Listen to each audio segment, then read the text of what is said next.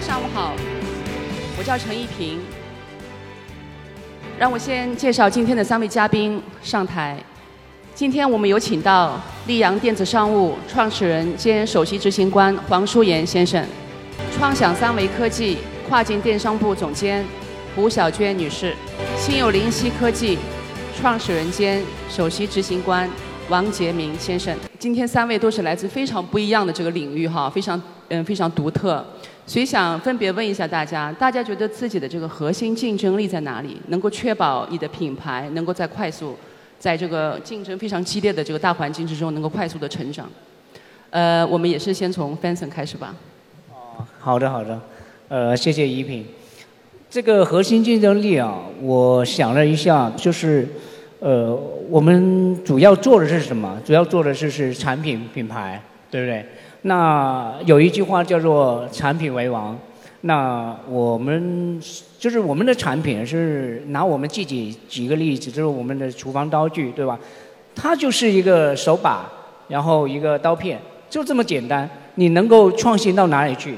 但是，呃，我们时代的它的审美会不一样，所以我们觉得，嗯，就是以我们团呃设计团队来沟通这方面色彩啊。呃，还有材料啊，各方面都可以变动，所以就算是很古老的这种嗯工艺也好，或者是说它的一个呃样式也好，它其实是很多可以可以去做一些创新的。所以就是我们的产品要做一些差异化，这个是肯定要去做的一件事情。呃，另外的就是说品牌这方面，品牌的话。我越来越感受比较强烈的就是品牌的这种故事，就是我们品牌故事它也是有差异性啊。就拿我刚才说的这个呃日本的一个交流的这个例子，客户老是跟我交流最多的一个点在哪里？他是说我们呃有一个优势是你们没有的。他说的是什么？就是说他们的这个历史文化，就是他们。呃，例例如现在就是大家都说日本的东西都是很具有那个工匠精神，对吧？他们就很崇尚这种手工，崇尚这种就是他们觉得是有温度的产品，而不是就是说呃这个产品就是完完全全工工工艺化这样子啊啊这种机械化的这这种程度，那是他们的一个呃优势。他们一个缺点其实也也蛮明显的，就是刚才也讲。提到了就是产能不足的一个问题。其实我们呃是想了一下，就我们能传承的是什么？他们传承的是这个工匠精神，像我们也是很有工匠精神的一家企业啊，也是很有这种传承这种工匠精神的这种呃这种魅力所在的。要去做这个坚定做这个事情，那我们还有一些什么优点是日本它也没有的？对，就是说我们的是更灵活，我觉得，而且就是这种创新精神，我认为是更足一些。这就是我们的品牌故事怎么打出去啊？怎么就是说他们可能领先我们，就是一呃可以说一个时代也好，或者是说他们的历史背景，特别是比较比较深。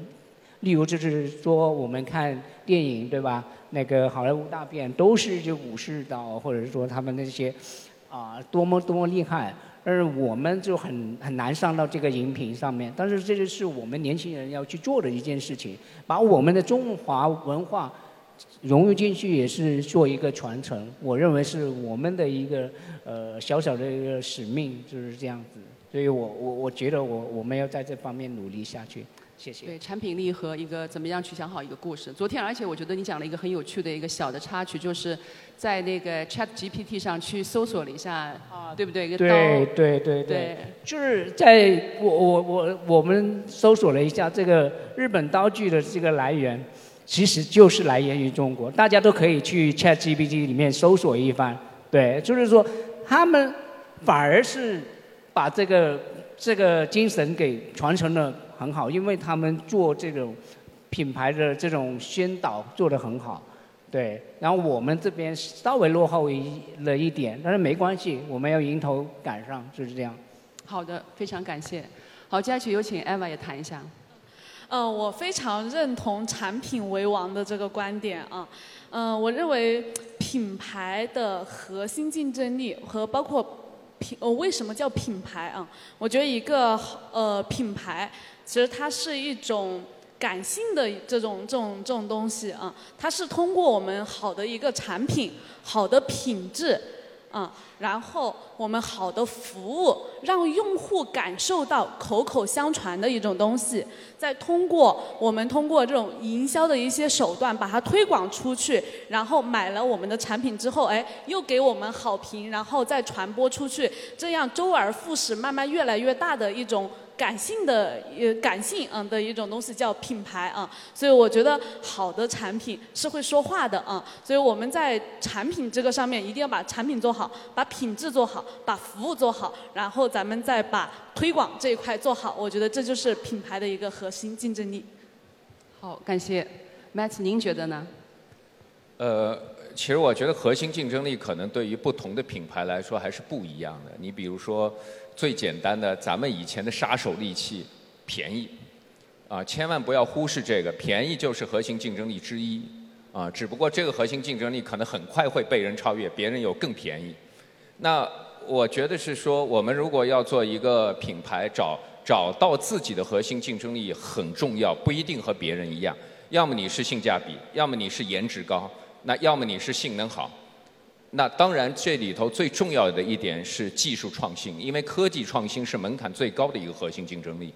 所以，所以从我们自己的实践来说，呃，就大家别听着好像说，哎，这个情侣手势我这一碰那边一闪一亮，是一个蛮，貌似没有那么难的一个东西啊。当然，最早我也是这么认为的。后来你进入之后，你才知道无知者无畏，这个东西那么的难，因为很多的。大公司像巴菲特在美国投资的公司啊，像国内的周大福啊，做这个事情最后都没有做成。那我们无非就是死磕死磕死磕，最后磕出来了。所以这是我们自己会觉得说，就像刚才两位分享一样，产品为王永远，而且是科技加持的产品为王，是你最核心的竞争力。但是因为今天，嗯，这个 panel 的一个话题还有关于快速成长，有时候你产品为王，你未必能够快速成长，因为你不懂营销。所以我觉得这是就是亚马逊广告盛典的意义所在。其实你再好的产品，你需要配合非常好的营销的手段。所以我们才要加入培训营，我们才要去去学习怎么样把你的卖点变成营销点，用内容的加持把它更好的，尤其是更快的传播出去，在对手还没有反应过来，或者对手反应过来也没有办法来超越你。那这会变成你核心竞争力里头的非常重要的一部分。好，非常感谢。然后我也相信三位今天已经是我们这个很多卖家中的佼佼者，但是曾经你们一定经历过很多磨难，哦，甚至有的时候会觉得是不是我能够继续下去？我也想问一下，哪里你们是从哪里感觉到这个信心？能够推着你们一直不停地往前走，哪怕外部环境、内部环境有各种各样的一个挑战在迎接着你们。这个问题，我想先从呃 Eva 开始吧。呃，我认为我们的信心主要来源于第一个是我们的产品啊，我们产品的一个技术这一块让我比较有信心。其次的话是，嗯。用户对于我们产品的一个认可度啊，他信任我们的产品，在各大的一些媒体啊、社群啊及其评论里面啊，就讲到，哎，我们的产品如何给他带来了便捷，如何给他节约了时间，提升了效率，节省了费用啊，然后及其说帮他赚到了钱啊。我们是有很多一部分用户，他可能失去了一些呃劳动力的这种方式的啊，但是他会买。了我们 3D 打印，通过我们 3D 打印机去打印一些产品去挣钱啊！当我们我看到他这一些的反馈的时候，我会觉得，诶，我们的产品真正的帮到了别人啊，真正的把产品的一个价值凸显出来了啊！所以这一块是我们的一个信心的一个主要来源。好，感谢感谢。那 Fencer，您觉得呢？谢谢？我的经历就比较惨痛一点啊，就是。呃，信心这方面不是一刚开始就有的，就是我创业了呃大概十年八年这样子，然后是在一八年的时候，我很清晰的记得哈，就是当时就是前面都是在卖货，啊，什么类型的好卖，或者客户需要什么类型就是做什么类型。对，后面就是就就这种恶性竞争的这种太恶劣了，就是在这个呃，我们现在有个词叫卷，对吧？太卷了吧？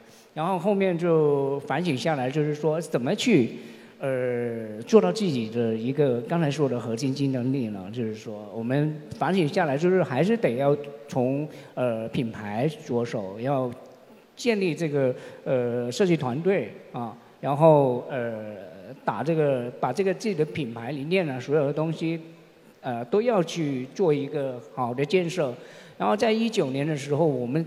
就这么巧也成了这个呃亚马逊这个呃出海这种这种品牌出海去做这个事情，然后在第一个第一个站点就是做美国站，当时也跟美国的一些厨师也是有合作的啊，然后这样发展下来，原来我们是可以去创造的，就可以把我们呃刚开始的卖货这种状态变成就是设计产品，然后推广。去让人家感受你的产品的理念，感受你产品的一些变化，而，这种做法我觉得这非常好。另外的话，这个信息来源，我觉得就是呃，第一个比较大的来源就是理想，我们不能忽视理想，真的就是理想，它是会给我们一个很大的一个助力。然后我们公司的话，全体都有这个呃，做一个传承者的一个理想。另外的就是团队哈，我们现在都是要讲团队。然后我们广东阳江是一个很呃不知道是五线还是六线城市了，可能也是很很小的一个城市，但是人才很缺，所以我非常珍惜我们目前有的一些呃伙伴，我也非常感激他们啊，就是这个就是我现在的一些信心来源。嗯，谢谢。好，感谢。啊，那麦子，您这边呢？觉得什么带给你信心？呃，我觉得其实刚才两位对于信心聊得特别好，我其实也蛮有感触的，因为肯定是你先对于这个产品、这个品牌你自己的这种梦想的这种坚持嘛。那我觉得从理性的层面上来说，其实信心可能更多的来源于消费者洞察，就是如果你确信你的产品是满足消费者的需求，而且比其他的产品满足的更好。就这个问题是我一直持续不断的。每当你遇到挫折的时候，你会问自己：你到底有没有满足消费者的需求？是不是真的比别人满足的更好？如果你这个回答你是正确的，你就能够干下去。比如我们，因为这是一个全新的品类，世界上没有可借鉴的。我们其实上了亚马逊，除了好评以外，差评也不少啊。那这个打击其实是蛮多的。但你一点一点的捋这些差评，我都会挑出来看，反而会增加我的信心。因为首先你会知道这些东西你是可以克服的，第二你会知道用户给你留这些差评，他是恨铁不成钢，啊，他觉得这个东西怎么那么好，怎么可能有这样的瑕疵呢？我觉得你这个东西，对，所所以我觉得这是一种消费者的这种需求，因为我们是卖的是跟爱有关的东西，所以你反而。呃，你在外部环境越不确定性的情况之下，其实人更多的需要情感的支持，更多的需要亲密关系给到你的这种反馈。无论在世界的什么样的地方，什么样的性别和年龄，大家对这对 love 的这种追求，就像好莱坞电影一样。所有你会发现，电影不管是悬疑片还是战争片，最后都是 love 战胜一切。那所以，所以你去卖 love 的时候，你卖到全世界，借助亚马逊的平台，哎，我觉得大家给我们的这种反馈，你非常坚信这个事情你能够做下去。那另外一个更客观的一个信心的来源，你就看你 Amazon 的数据啊，你看你广告的 Echoes 有没有降低，你的销售有没有增长？如果这些都是正面的，你有什么就是降低你的信心呢？啊，所以我觉得这个是一个一个大家真正的扎根于运营里头，让数据以及消费者的洞察反馈给到你的信心，一定会让你在挫折的时候、不顺的时候能够继续战斗下去。谢谢大家。